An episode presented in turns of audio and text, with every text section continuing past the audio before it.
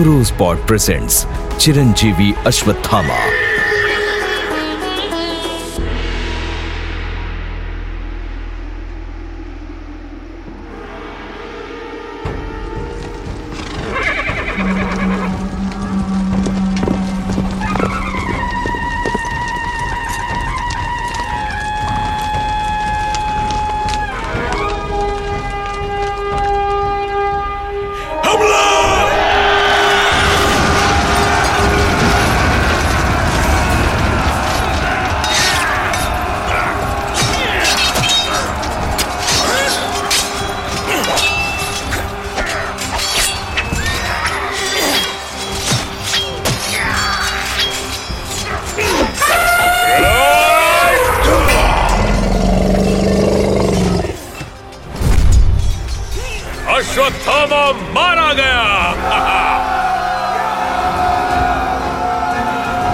अश्वत्थामा हताहिति।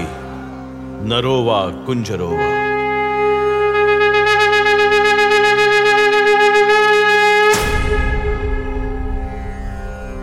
कुरुक्षेत्र में महाभारत की भयंकर लड़ाई हुई। कौरवों की तरफ़ से लड़ रहे द्रोणाचार्य ने पांडवों की सेना में तबाही मचा दी। श्री कृष्ण को उनको रोकना ज़रूरी लगा तो हमेशा सच बोलने वाले धर्म के अवतार और पाँच पांडवों में सबसे बड़े युधिष्ठिर से झूठ बुलवाया। द्रोणाचार्य के बेटे अश्वत्थामा के मारे जाने की खबर दिलवाई। खबर पूरी तरह से सच नहीं थी। एक अर्ध सत्य था। अश्वत्थामा मारा तो गया था, लेकिन वो हाथी था। नरोवा कुंजरोवा कहा था युधिष्ठिर ने, मनुष्य या हाथी मनुष्य सबने सुना, पर कुंजरो कहने के साथ श्री कृष्ण ने शंख बजा दिया और बेटे के मारे जाने की खबर से द्रोण ने हथियार डाल दिए और बिना हथियारों के मारे गए। अब सवाल है अश्वत्थामा का तो वो अभी भी ज़िंदा है, लेकिन उसकी ज़िंदगी मौत से भी बदतर है। उसे इतनी लंबी ज़िंदगी किसी वरदान से नहीं, श्राप से मिली। अमर होने का श्राप मिला और यह किसी और ने नहीं, खुद श्री कृष्ण ने दिया। श्राप के साथ उसके माथे की मणि भी निकल गई।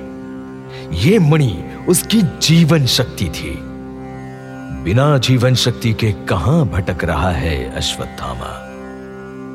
उसने अपना दुख, दर्द खुद बताया।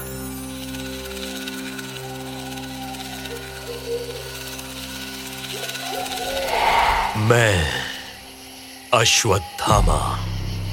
मैं जीवित हूँ, पर मुर्दा हूँ। वीराने जंगल में अपने पापों का बोझ ढो रहा हूँ मेरा जीवन पशुओं से भी बदतर है।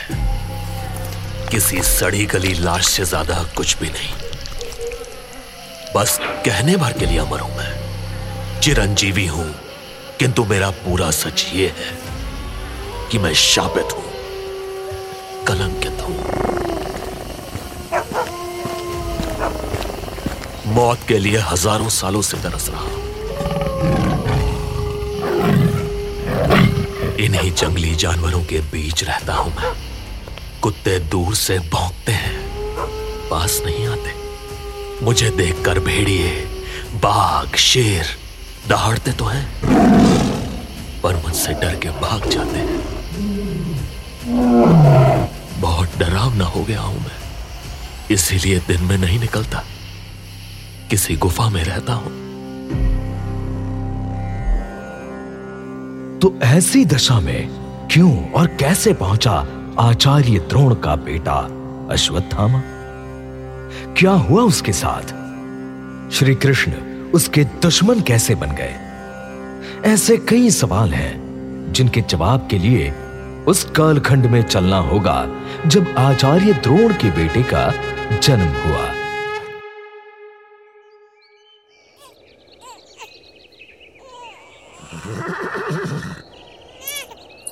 बधाई हो आचार्य पुत्र रत्न हुआ है। पर आचार्य चुप क्यों हो गई? क्या हुआ? निसंकोच कहो। जन्म लेते ही अश्व की तरह हिनहिनाया। तो चिंता क्या है? अश्व शक्ति का प्रतीक है। शक्तिमान होगा मेरा पुत्र। साक्षात महादेव की कृपा हुई है। उत्सव का समय है धात्री।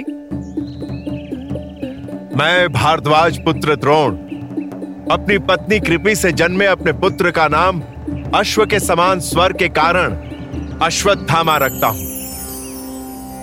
और तब से द्रोणाचार्य के इस बेटे का नाम अश्वत्थामा पड़ा। माता पिता के प्यार में वो दस सालों का हुआ।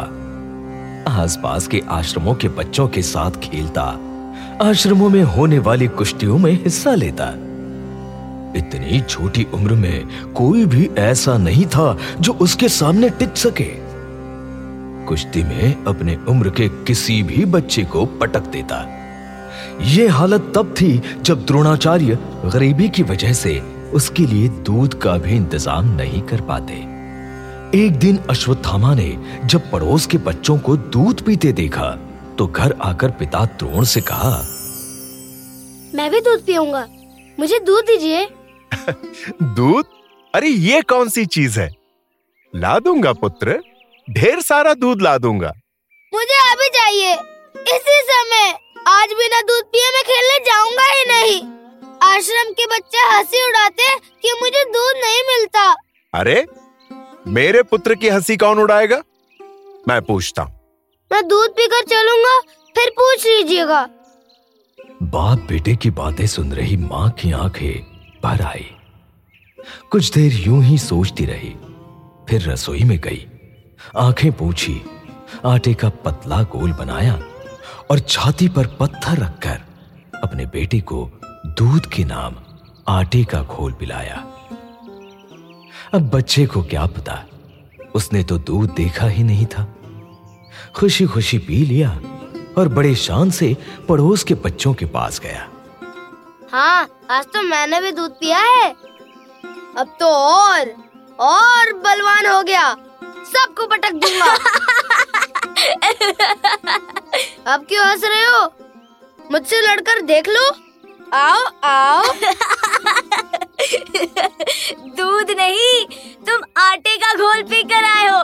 देखो मुँह में अभी भी आटा लगा है।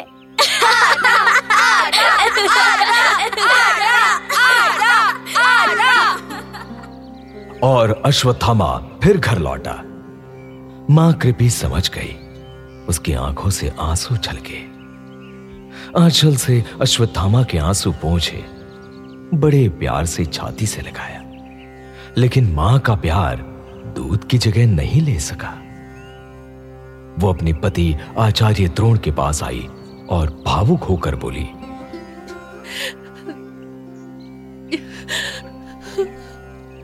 आज पता चला हम कितने गरीब हैं, जो माता पिता अपने बच्चों को दूध तक नहीं दे सकते। उनसे दरिद्र कौन हो सकता है? इस जीवन से तो अच्छा है मर जाना। बस करो कृपी बस बहुत हुआ। अब ये दरिद्रता सही नहीं चाहती ऐसा कठिन जीवन मैंने कभी नहीं देखा। गरीबी से अधिक दुख गरीबी के एहसास से होता है। अश्वत्थामा की आँखों में आँसू देखकर मुझे रोना आ गया। अच्छा आप कहते थे ना? कि गुरुकुल में आपका एक मित्र था द्रुपद जो कि राज परिवार से था। क्या वो अब भी राजा है? हम्म द्रुपद ने तो कहा भी था। तुम मेरे सबसे अच्छे मित्र हो द्रोण। जब मैं राजा बन जाऊँगा तो तुम जो चाहोगे वो मैं करूँगा। तुम तो आचार्य ही बनोगे राजा कभी नहीं पर मैं तुमको राजा बनाऊँगा। द्रुपद ने कहा तो था। और मैं उसके सामने कभी हाथ नहीं पसारना चाहता था। किंतु अब तुम कहती हो तो एक बार अवश्य जाऊँगा। इस दरिद्रता से मुक्ति तो मिलेगी। और फिर शुरू हुई द्रोण के नए जीवन की यात्रा। हज़ारों सपने लिए वो चल पड़े पांचाल।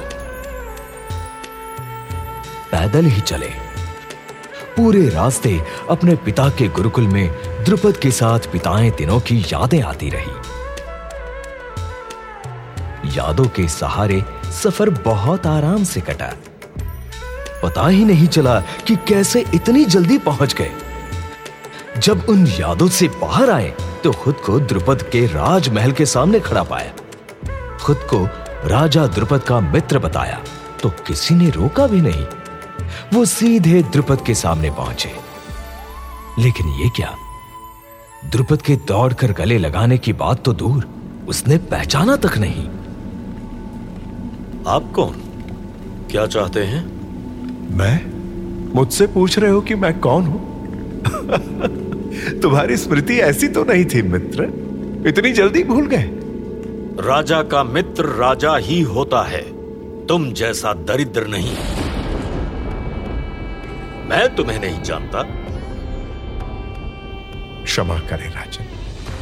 मैं आपका मित्र द्रोण हूँ। हमारी मित्रता की बहुत लंबी कथा है। आपने मुझसे किसी भी संकट में याद करने के लिए कहा था। वाह, क्या कहानी रची है तुमने। तुम्हारी मानसिक दशा तो नहीं बिगड़ गई है। बुद्धि तो भ्रष्ट नहीं हुई। एक बात याद रखना मित्रता बराबर वालों में होती है। राजा और रंक में कभी नहीं। और भूल से हो भी जाए तो ज़्यादा दिन चलती नहीं। जाओ! पांचाल नरेश द्रुपद के दरबार में तुम्हारी कोई जगह नहीं। जाओ! और दुत्कार का वो तीखा दर्द लिए अश्वत्थामा के पिता चुपचाप द्रुपद की सभा से निकल तो गए। पर अपमान का वो शूल नहीं निकाल पाए जो उनकी छाती में धसा हुआ था। वो चाहते तो अपने तप के बल से द्रुपद को उसी समय श्राप दे सकते थे, पर वो चुप रहे। कुछ नहीं कहा। बेटे अश्वत्थामा ने वो सब कुछ सह लिया जो द्रोण के स्वभाव में नहीं था। अब द्रुपद से बदले की आग और अपने बच्चे की चिंता दो चीज़ें बाकी थी। तो पहले बेटा और फिर बदला। भारी मन से घर लौटे। बच्चे को आँसू भरे आँखों से देखा। अश्वत्थामा छोटा था, लेकिन बाप का दर्द समझ गया। फिर कभी दूध नहीं मांगा। बाप की परेशानी ने बेटे को समय के बहुत पहले बड़ा कर दिया। उसने कुछ किया कि बाप के बदले की आग को हवा मिली और फिर शुरू हुई प्रतिशोध की एक लंबी लड़ाई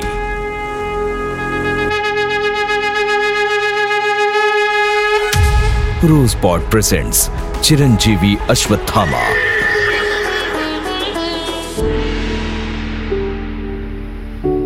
Rosebud Productions.